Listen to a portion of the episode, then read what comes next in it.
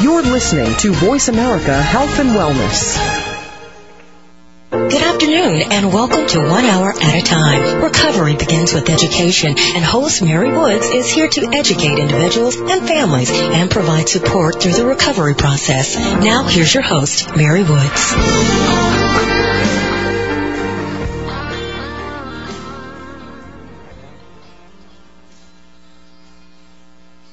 Good afternoon, everyone. Welcome to One Hour at a Time. Today is November 12th. And to all of our veterans out there, happy Veterans Day and a heartfelt thank you for all that you've done and given up for us. Um, I am thrilled today to have with us Moe Armstrong, who is the Director of Consumer and Family Affairs for Vinfen, and he's soon to be the National uh, VA Peer Support Person for the Vet to Vet program. Um, Moe is also a veteran of uh, the Vietnam War. Welcome, Moe. Thanks a lot, Mary. Good to be here. Um, I'd like to begin today maybe by just telling uh, the folks a little bit about what you do. Um, okay. I don't know. You do so many things. Whether you want to start with your Peer Educators project or your vet Well, I can program? I can start off with kind of where I came from. Maybe that's a good thing. Huh? And how I got into this was I have a major mental illness, or psychiatric condition. For about 40 years, I've had this. Also, I have what's called a co-occurring disorder. I was high and drunk and self-medicating, kind of treating myself for the mental illness through drugs, alcohol, and pills, anything I could get my hands on for a long time. And so about 20 years ago, as I started to get more and more clean and sober and trying to get what I call sane, stable, safe, and sober, those four S's, sane, stable, safe, and sober, I realized that I couldn't really get enough care, that I needed more care than I was getting. And so I started to look for peer support. Peer support for others and peer support also for myself because the concept of peer support is it's mutual support. I get something from it while I'm helping others. Others are helping me while I'm working with them. So that's what peer support would be. Then about 10 years ago in Massachusetts, I started what's called the Peer Educators Project. Each one, reach one, teach one was the motto of the Peer Educators Project. In the Peer Educators Project, we felt that carrying knowledge and information like the recovery workbook from Boston University or um, setting up um, MIA, Mental Illness Anonymous, and any of these materials that I talked to you about, Mary, these, these materials are absolutely free. We distribute those materials to anybody who wants them. We send them out electronically, and I might as well give you my electronic email now, M-O-E-A-1, M-O-E-A-1 at Verizon, V-E-R-I-Z-O-N, Verizon.net. Now, in Mental Illness Anonymous, it not only dealt with mental illness and substance abuse, but it also dealt with physical abuse and verbal abuse. And the only way I know how to get free from any of these abusive behaviors is by going and working with other people and having kind of a daily commitment or daily reaffirmation that we've got to stay clean and sober and free from all abusive behaviors. So six years ago, then we started Vet to Vet. And Vet to Vet uses many of the same materials that we use in the Peer Educators Project, which was used and still being used in the Commonwealth of Massachusetts. However, in Vet to Vet, we also have disability pride, disability awareness. We also have a writers group, and we also have a very strong sense of wellness um, support modules that we got from Peggy Swarbrick with the community service programs in uh, or collaborative support programs in New Jersey. So that's all being evaluated by MIRECC, which is the educational and evaluation or research component of VA. So Vet to Vet is being researched by MIRECC, Bob Rosenheck from Yale University and Sandy Resnick from Yale are two of the principal investigators, and they've been looking at peer support through the Vet to Vet model for about six years, and then they're having a paper. They're actually publishing two different papers on what they have been discovering with the Vet to Vet research. So, in terms of the, you, you've you've talked a little bit about the peer support. How is peer support different from traditional treatment? Well, traditional treatment, I think, has a very uh, formalistic and also has a very um, oh, clinical intervention. Peer support is just kind of more or less nurturing learning, nurturing learning. It's just there for people. It's it's an ancillary service to the traditional clinic. So the clinicians come in and let's say they might make a few suggestions and um, let's say they might a med prescription or they might let's say a person was going to some kind of dialectical behavioral therapy or cognitive behavioral therapy training module. Then the person would come back into the peer support stuff and do some follow up with peers to kind of reinforce what they had been learning with the professional and also spending a lot of time in the peer support. The way we do it is educational. So they're also learning about their own psychiatric condition and they're also learning about their own mental health system seeing that the mental health system is an opportunity, that the substance abuse care that they're getting, treatment that they're getting, is an opportunity and not a sentence. And that's what peer support does. It's a side-by-side service to the traditional treatment. So, it, it, within peer support, is that is that kind of how people learn to deal with their symptoms? Because you've said you've been you've had this mental illness for 40 years, but you've been functioning it, I mean, you've you've had amazing achievements. You've got a couple master's degrees. Um, you know, you've well, somehow yeah. learned to manage those symptoms. Well, I, I I don't know if I manage the symptoms, but I don't get swept away by them. I think that's the difference. Okay, and a lot of people they get swept away by this. And I'll give you an example. I have found numerous people who have major mental illness okay, who have interrupted sleep patterns. Um, I call it insomnia if you want, but interrupted sleep patterns.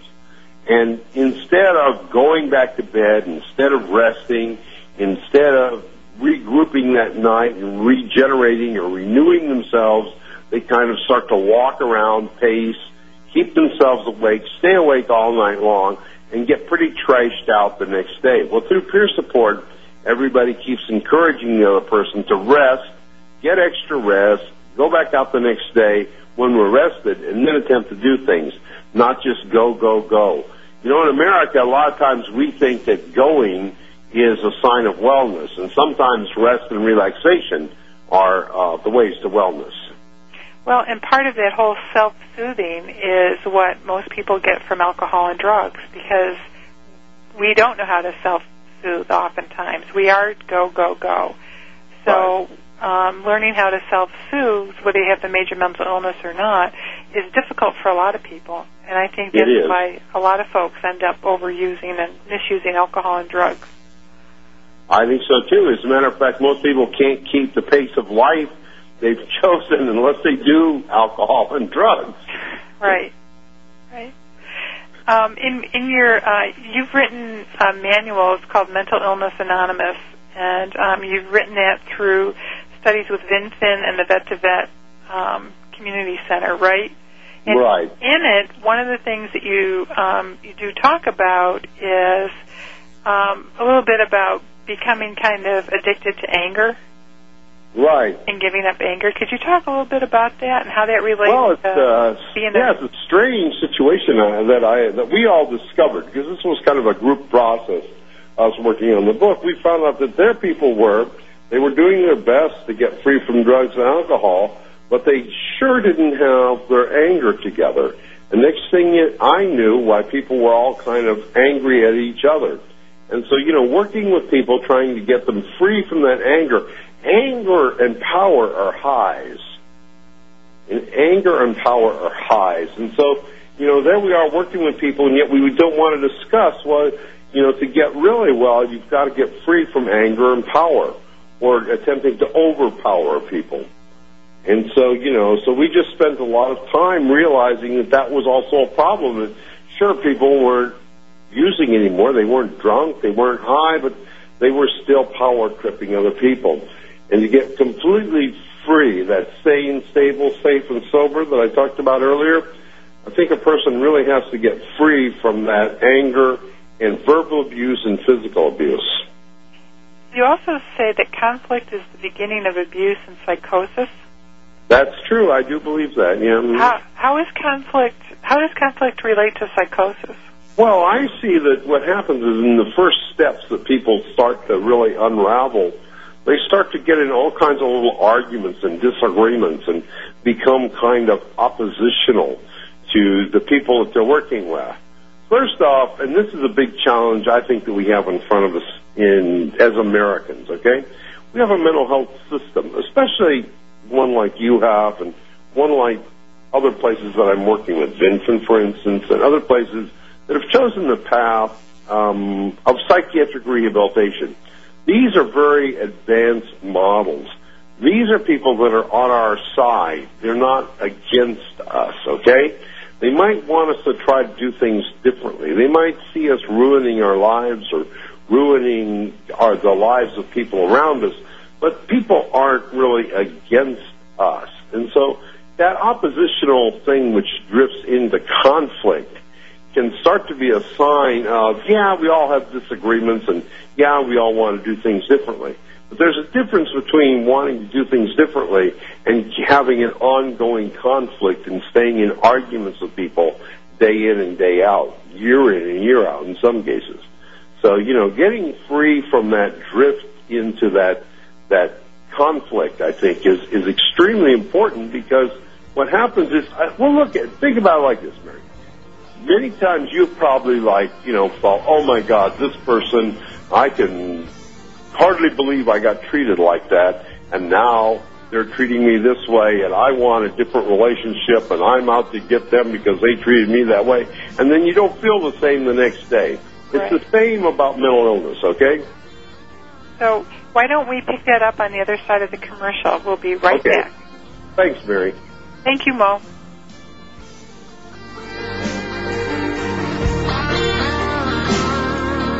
You're listening to Voice America Health and Wellness. Westbridge Community Services. Westbridge is a nonprofit organization dedicated to supporting the recovery of families and individuals who experience co-occurring mental illness and substance use disorders. Westbridge provides integrated dual diagnosis treatment for adult men and women using evidence-based practices. Visit our site today at westbridge.org and discover that doing what works in helping individuals and families gain recovery from dual disorders is important to the staff at Westbridge Community Services. Westbridge utilizes current evidence-based practices, consensus practices, and old-fashioned common sense to provide treatment to individuals and families that experience co-occurring mental illness and substance use disorders. That's westbridge.org, Family Center Recovery for co-occurring mental illness and substance abuse disorders.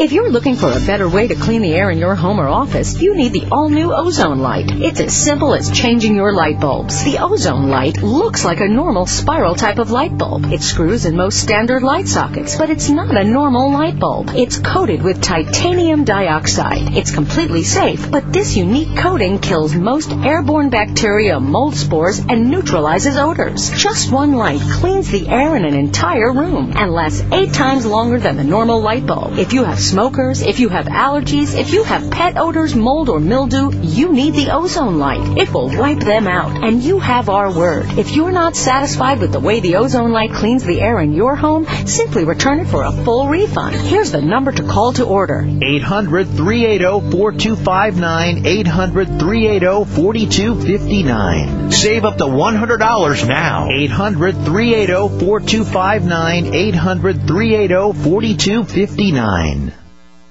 A fresh look at today's health. Voice America Health and Wellness. You're listening to One Hour at a Time with host Mary Woods. If you have a question for Mary or her guest, call now. The listener lines are open. The toll-free number is 1-866-472-5792. That number again is 1-866-472-5792. Now, let's get back to Mary and One Hour at a Time.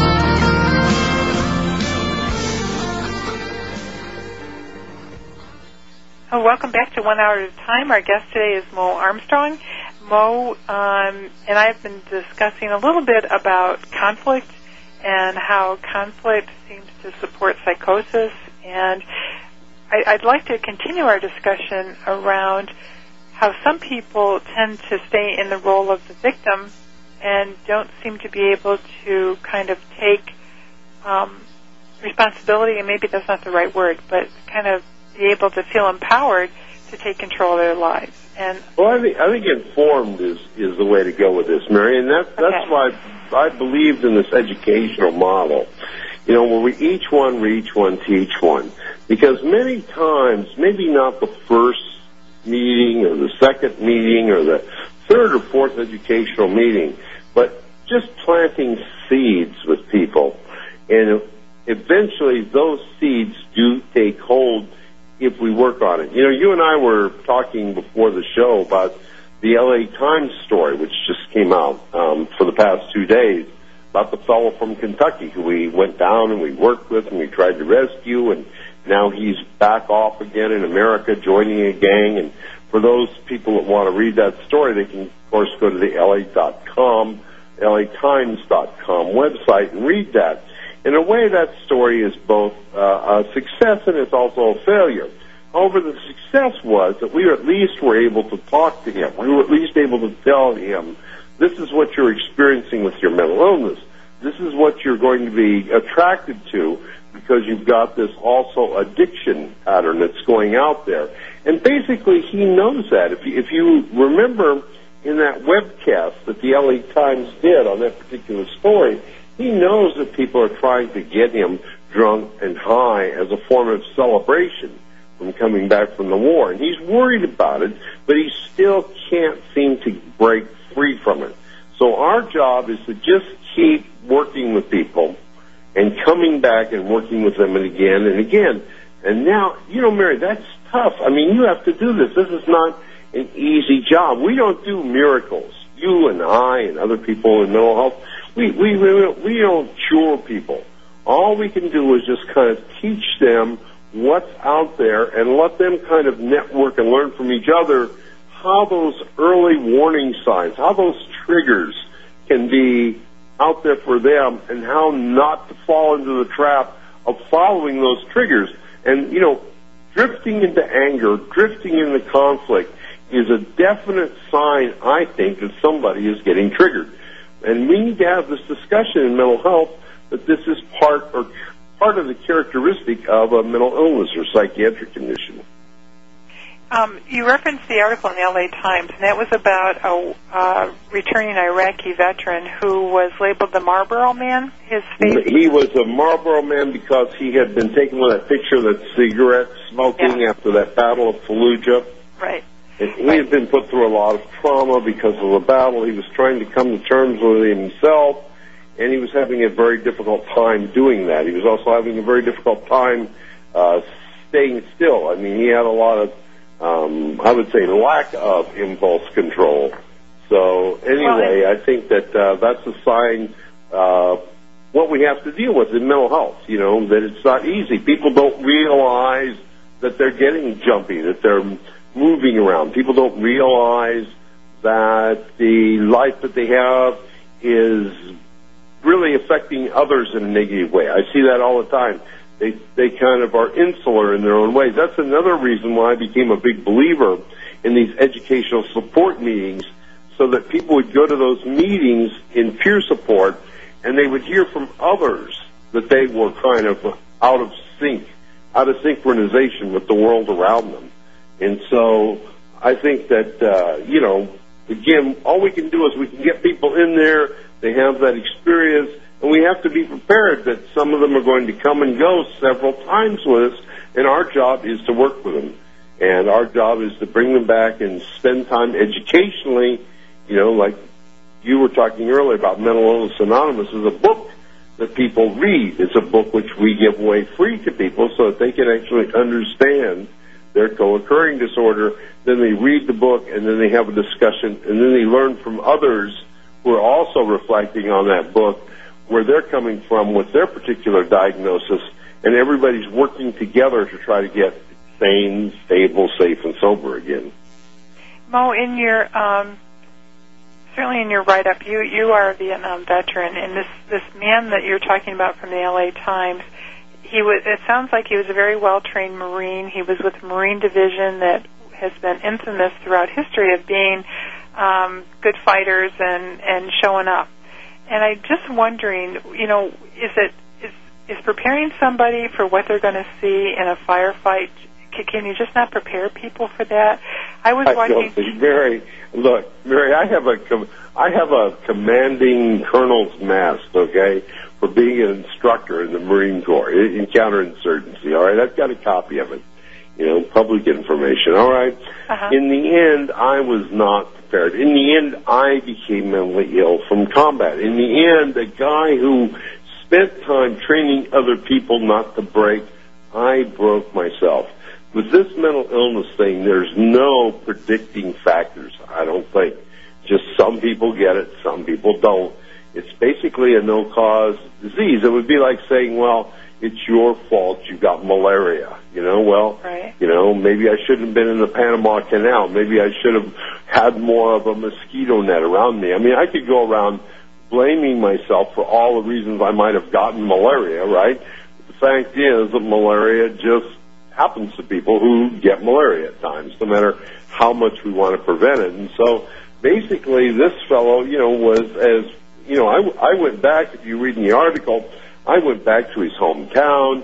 Um, I saw the way he lived. I understood his life as a young kid. He probably had, looking back, I can see as a young kid, he probably had some attention deficit disorder. But he definitely didn't have what he's got today, which is a full-blown mental illness running around, you know, um, um, drunk and, and really kind of in a lot of pain. Mental illness is painful.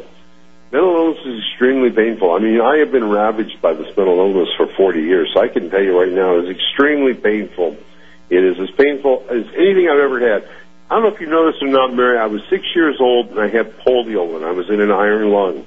And I was able to rebuild myself back eventually to become an all-star football player and a um, recon marine myself uh, from polio. You know, build myself back physically. Mental illness, I've never been able to build myself back from. It's extremely devastating, and we don't know much about it. But what we do know is we do know how to get people to levels of recovery today. Good levels of recovery. And people who are psych rehab practitioners are able to do this better than anybody else. So I think the cornerstone of that particular article for me, because I did work with a reporter on that article, was I kept trying to emphasize to the reporter that whenever that guy, that young Marine, was in a program based on the principles and values of psychiatric rehabilitation, he did pretty well. The minute he went back into lone therapists, you know, um, people just trying to help him who had no idea what psych rehab was, like how to do the vocational piece, how to do the co-occur, how to do the, you know, uh, treatment for people with co-occurring disorders, Mary, is, is extremely sophisticated and extremely sensitive and delicate. Um, you know, not everybody can do that. People haven't been trained in that. Even if they are trained in it, it takes them a while through immersion to get good at it. Um, he wasn't getting that. So when he was in programs where there was cognitive behavioral therapy and um, based on psych rehab values, he did well. And when he wasn't in those programs, he didn't do well. You know, it's um, you're, absolutely right. It's it's certainly more of an art at this point than a science to be able to work with people in a recovery model and in an integrated model. It's it takes time and it takes a lot of effort and it takes a lot of um, you know changing as a practitioner how you think and and work with people. And I think that you know dual disorders is kind of batted around right now. Every treatment program says they you know they they have treatment for people with dual disorders, and it's been our experience at Westbridge that very few people really do provide true integrated um, treatment for people with co-occurring disorders. And so, as a result, um, the individual kind of gets to be a ping pong ball between one provider and another, and um, it doesn't really help people com- want to come back to treatment. You know. So, Well, you're really blessed, Mary, because in your neighborhood up there, you know the um, uh, the what's it called, the psychiatric rehab The- the Dartmouth- research. Yeah, the Dartmouth. the Dartmouth Psychiatric Rehab guys. Center. Yeah. Yeah, and Kim Mueser. Those guys, even though sometimes their stuff is a little hard to understand, because I have to, what I do is I teach the people in our programs, right? Mhm. You know, so my job, that's why Mental Illness Anonymous was designed So it was at the simplest level so the people in our programs could grasp these concepts. But I give Kim Mueser and Bob Drake and all those folks, Lindy Fox up there, a lot of credit because they really pushed this. If people follow their model, and that book that they wrote, the evidence-based practice um, Mm-hmm. um, in mental health, and just if you were to take that section on integrated treatment, now that's a that's a section in that chapter that they have in that book, that evidence-based practice in mental health. That uh, let me see, Bob Drake, Matt Merrens, and David Lindrum. If you were to just take that chapter on integrated treatment and implement that only, okay, the most simplest, easiest to understand thing I've ever written, uh, I've ever read rather, on, on integrated treatment for co-occurring disorders, people would be light years ahead of where they are today. People say they're doing it at the same time. They say they're doing it simultaneously, but they really aren't. Well, that's true. Um, I I couldn't agree with you more. Um, one of the things that I've observed, and I'm not sure whether it's um, which, whether it's valid or not, so I'm going to ask you. Um, working with people that have major thought disorders, sometimes it almost seems like they're seduced by the um, psychosis or they're seduced by the delusions. And as we uh, get back from our break, maybe you could comment on that um, Okay. when we're done with our break. Right. And we'll be right back. Um, please join Thanks, us. Mary.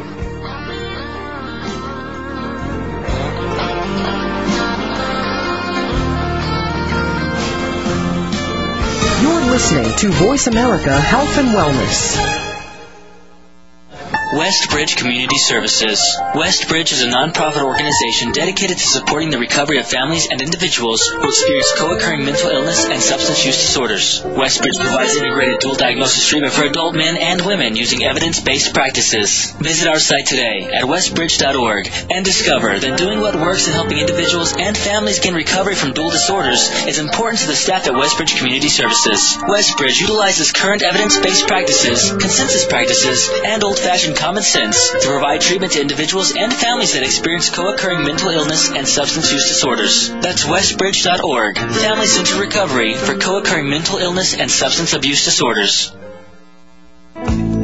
For the most current and up-to-date information and options in childbearing, family health, and parenting, tune in to Celeste Ranisi's Timely Topics in Childbirth, broadcasting every Wednesday at noon Pacific, 3 p.m. Eastern, on the Voice America Health and Wellness Channel. If you don't know your options, you don't have any. Voice America Network proudly presents The Catherine Zox Show for women, men, children, and families. Catherine magically combines her compassion, experience, and talent to bring listeners a show that's upbeat, informative, and yes, a little sassy. Tune in every Thursday at 8 a.m. Pacific Time, 11 a.m. Eastern to The Catherine Zox Show on the Voice America Women's Channel.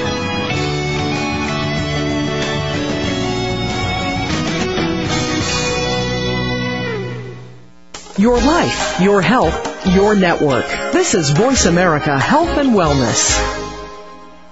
You're listening to One Hour at a Time with host Mary Woods. If you have a question for Mary or her guest, call now. The listener lines are open. The toll-free number is 1-866-472-5792. That number again is 1-866-472-5792. Now, let's get back to Mary and One Hour at a Time.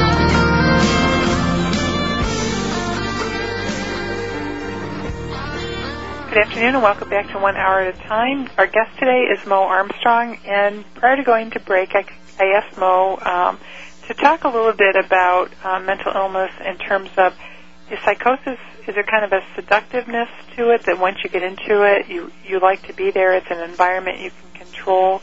One of your um, in Mental Illness, Illness Anonymous, it's, it's based on a 12-step model, and one of the steps is to admit that you're powerless over mental illness. So. Um, could you comment on all that, Moe? Well, I think one of the things that people are famous for, human beings, we do what we're familiar with, okay? And if a person, that's why I say early interventions work. If a person's familiar, even though it's painful, and I've been psychotic myself, and you know, um, been just completely stark raving mad. Really, um, sometimes I don't even know how I got through it.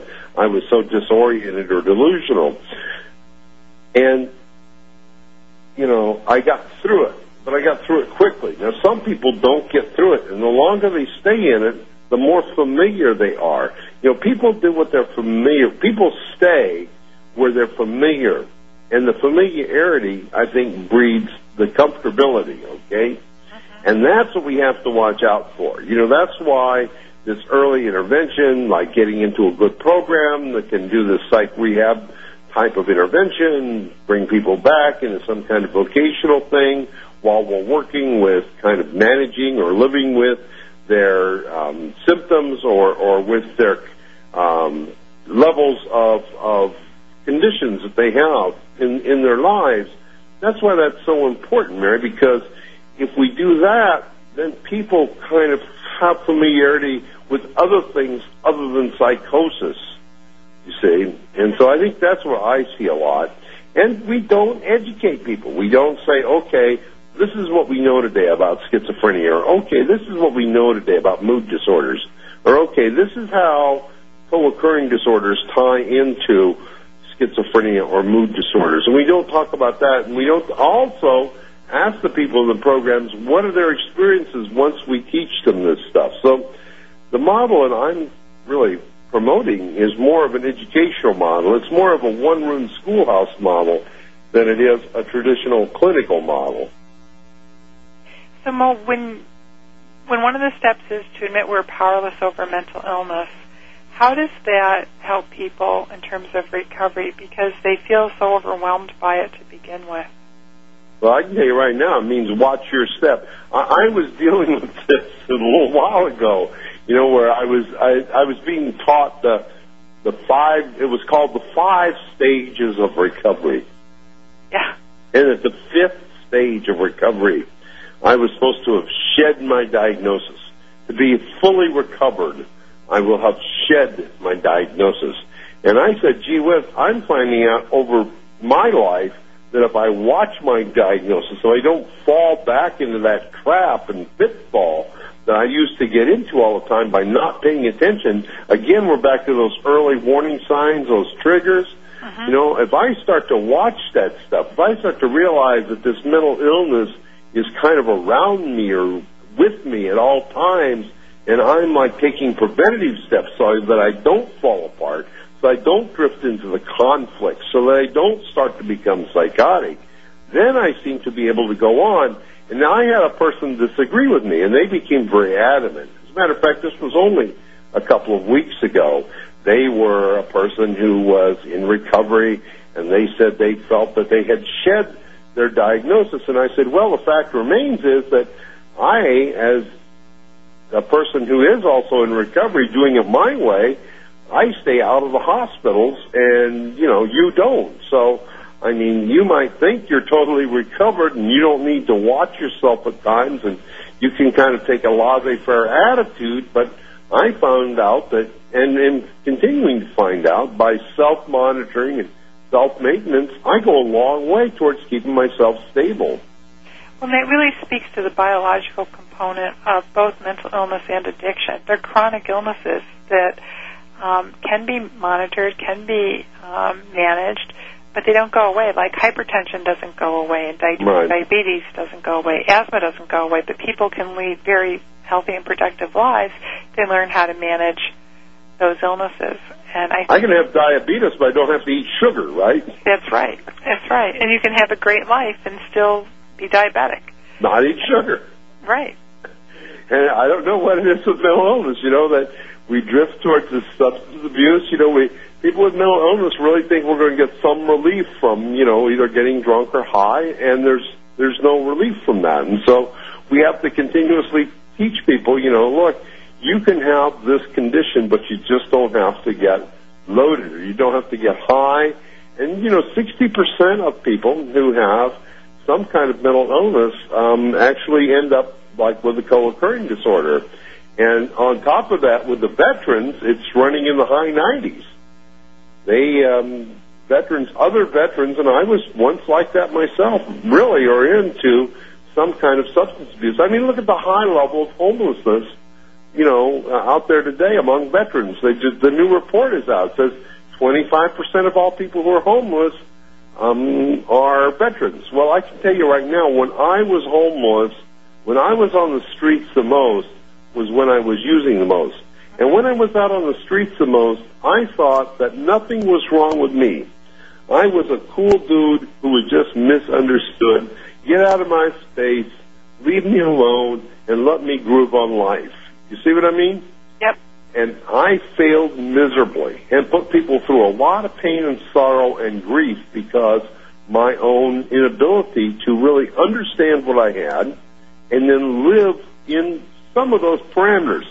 You know, we talk a lot about living out of the box, but sometimes, Mary, we have, also have to learn in, learn to live in the box. You know what I mean, Mary?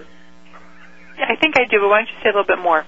Well, in the box means that I've got some things that I can't do. You know what I mean? Like I've got to get a good night's rest. I can't get drunk. I can't get high. I've got to stay completely clean and sober. Um, you know, I can't get in all kinds of conflict with people.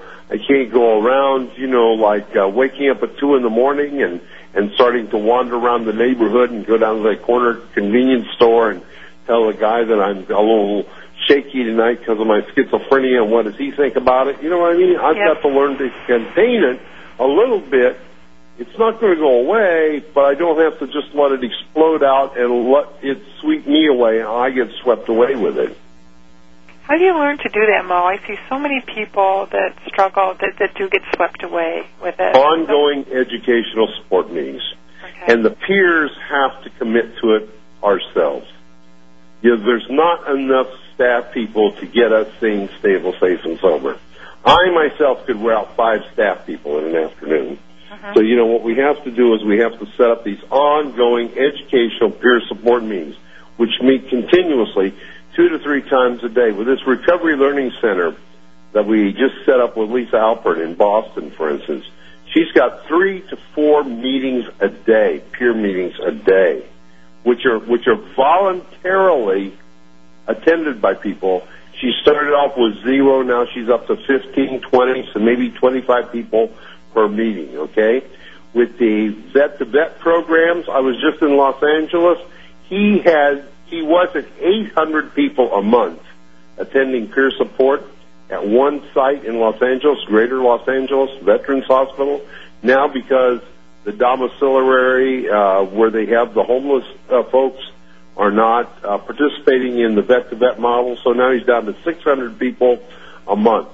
That's the kind of people that he's got attending these ongoing educational support meetings.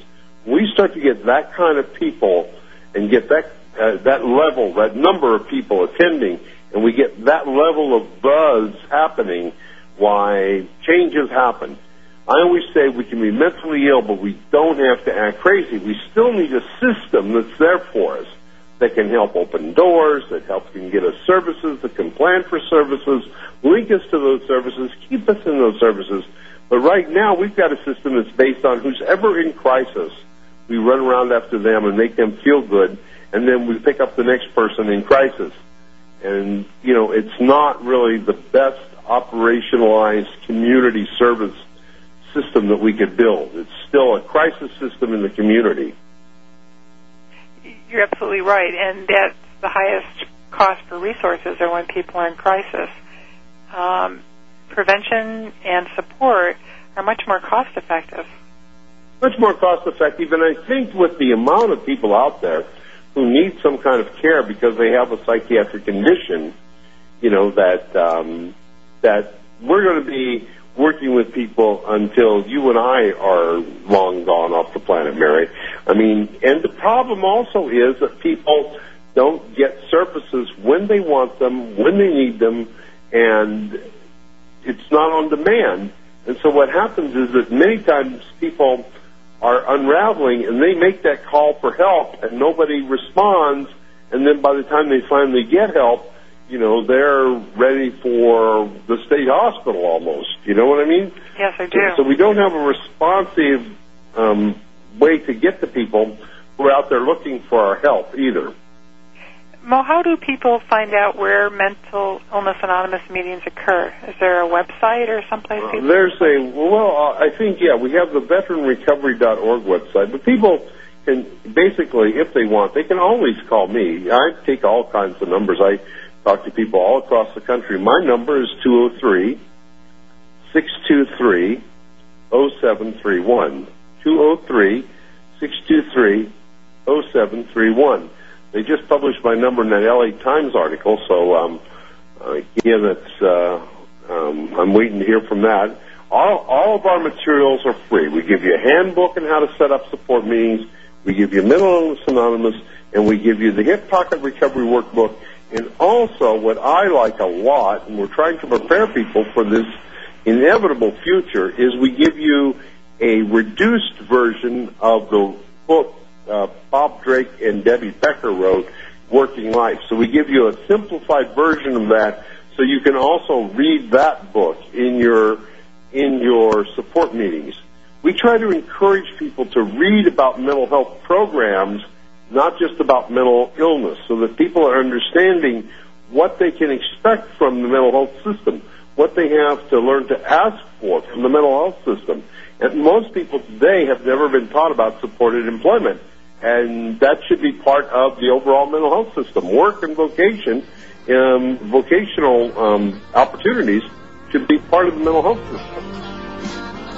Um, work is a, an important part of recovery for for everyone, and we'll talk a little bit more about that um, on the other side of our break. Uh, we'll see you in a minute. Thank you.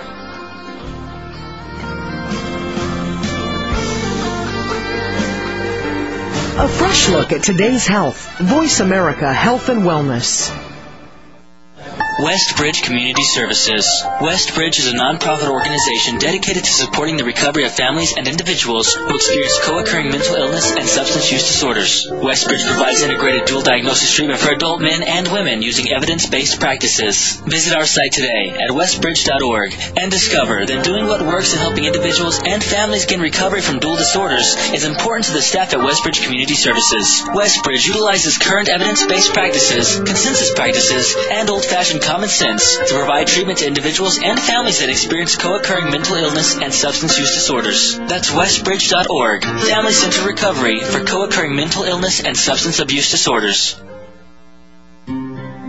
The incidence of autism has increased at an alarming rate. Autism One, a conversation of hope, hosted by Betsy Hicks, illuminates how right now there is more reason than ever for individuals with autism spectrum disorders and their families to have the best hope for the brightest future. Autism is treatable, and given appropriate therapies, children are recovering. With well-known researchers and doctors, members of Congress, and expert service providers from a wide range of disciplines, Betsy offers interviews and insights highlighting the progress in areas related to autism spectrum disorders such as biomedical research and treatment, communication, education, and behavioral modalities, adult services, sociological and philosophical issues, and legislative advocacy and insurance concerns. Autism One, a conversation of hope, broadcast each Tuesday at 9 a.m. Pacific, noon Eastern, on the Voice America Health and Wellness Channel.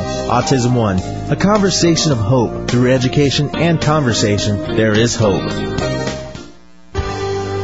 Your life, your health, your network.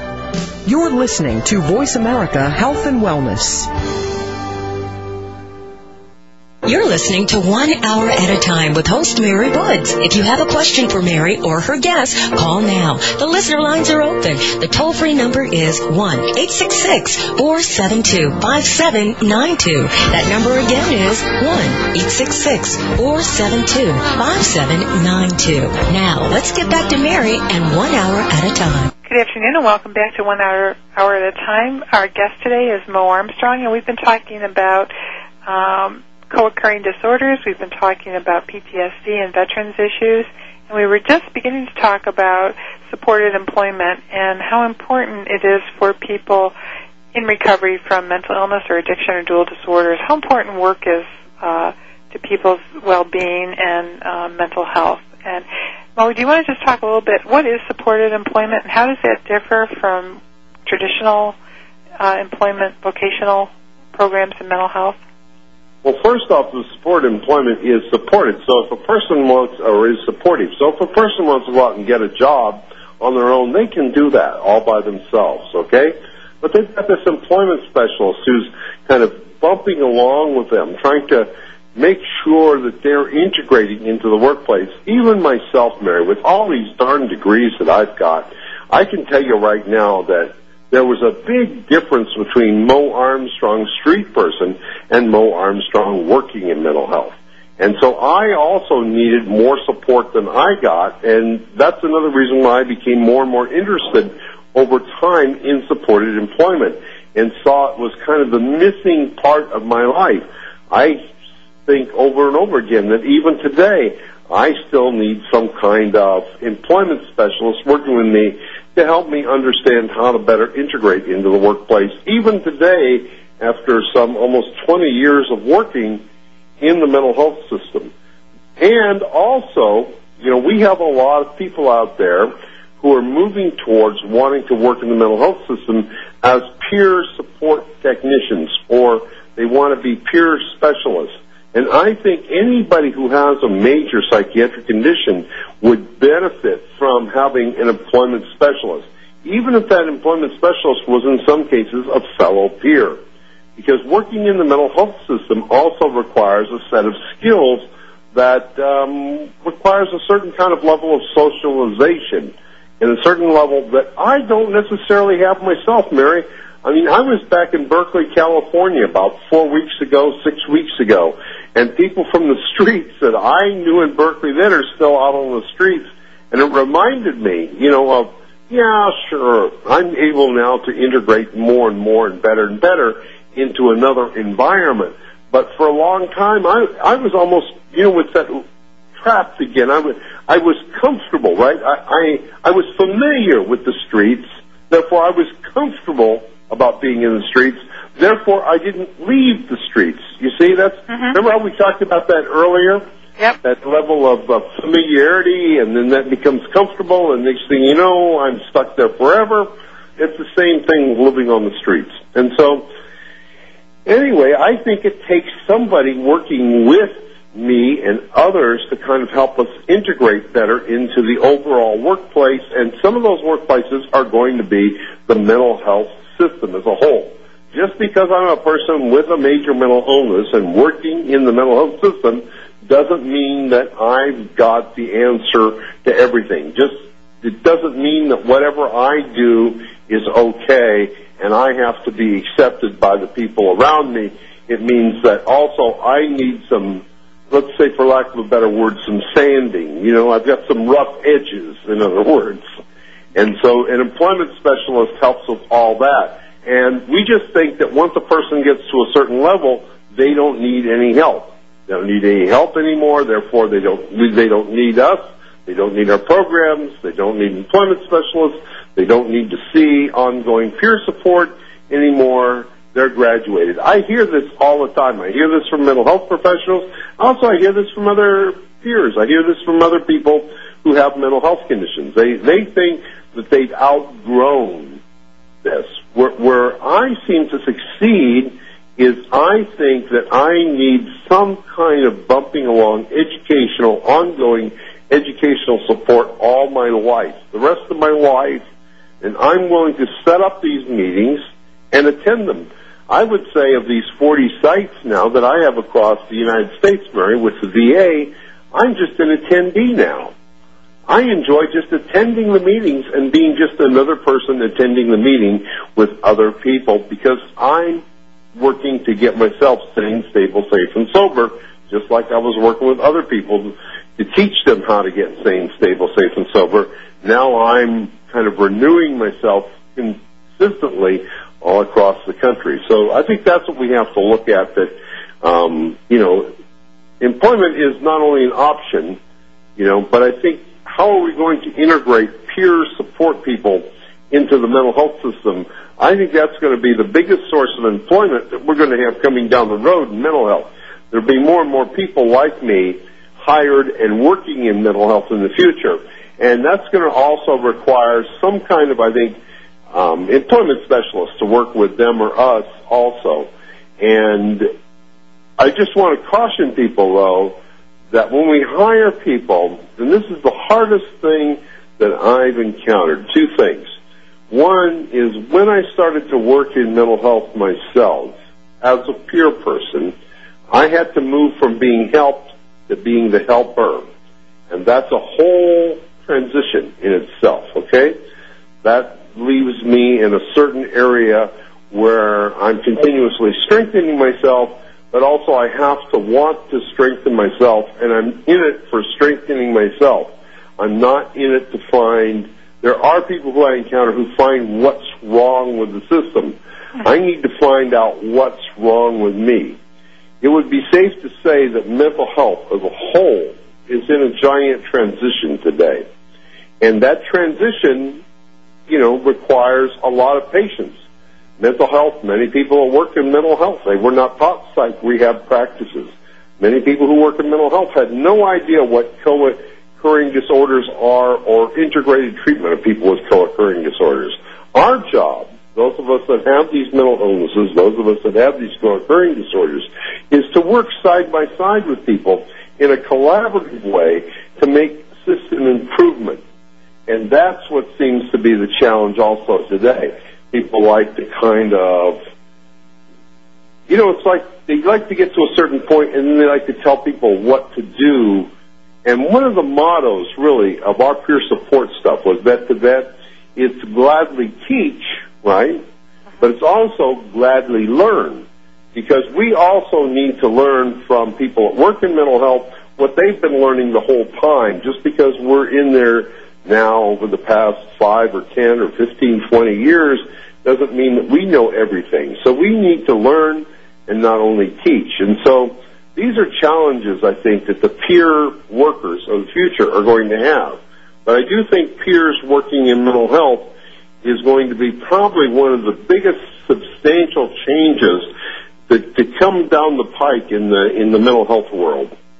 Well, I, I totally agree with you. When I first started working in this profession, I worked. I'm a nurse, but I worked in a detox unit in Kenmore Square, and so um, I have I have a lot of experience working um, in the addiction field, and you know, people. That's part of the culture of addiction treatment. People get in recovery. They decide this is what they want to do.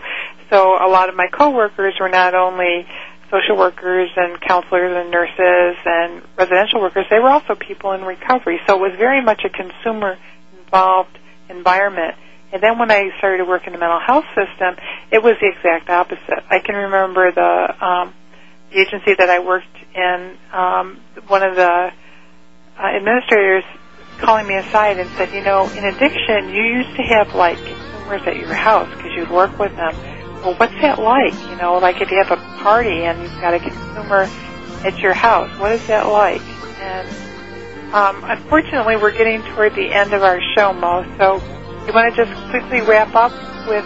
Well, I'll tell you right now what it'll be like, Mary. It'll be this weird amalgamation of people in recovery working together with people who aren't in recovery, and all of us working for the betterment of the next people, the next generation of people who are in our programs. The people in our programs are going to be the next generation of workers and uh, people who participate more and more in their own mental health programs. Moe, thank you so much. This has been a great hour, and as usual, we, we never have enough time when it's time to talk. If people are looking for help, um, Moe's number is 203-623-0731. Um, any veterans out there, if you're struggling, give Moe a call. And uh, happy Veterans Day to everybody. Thank you, Mary.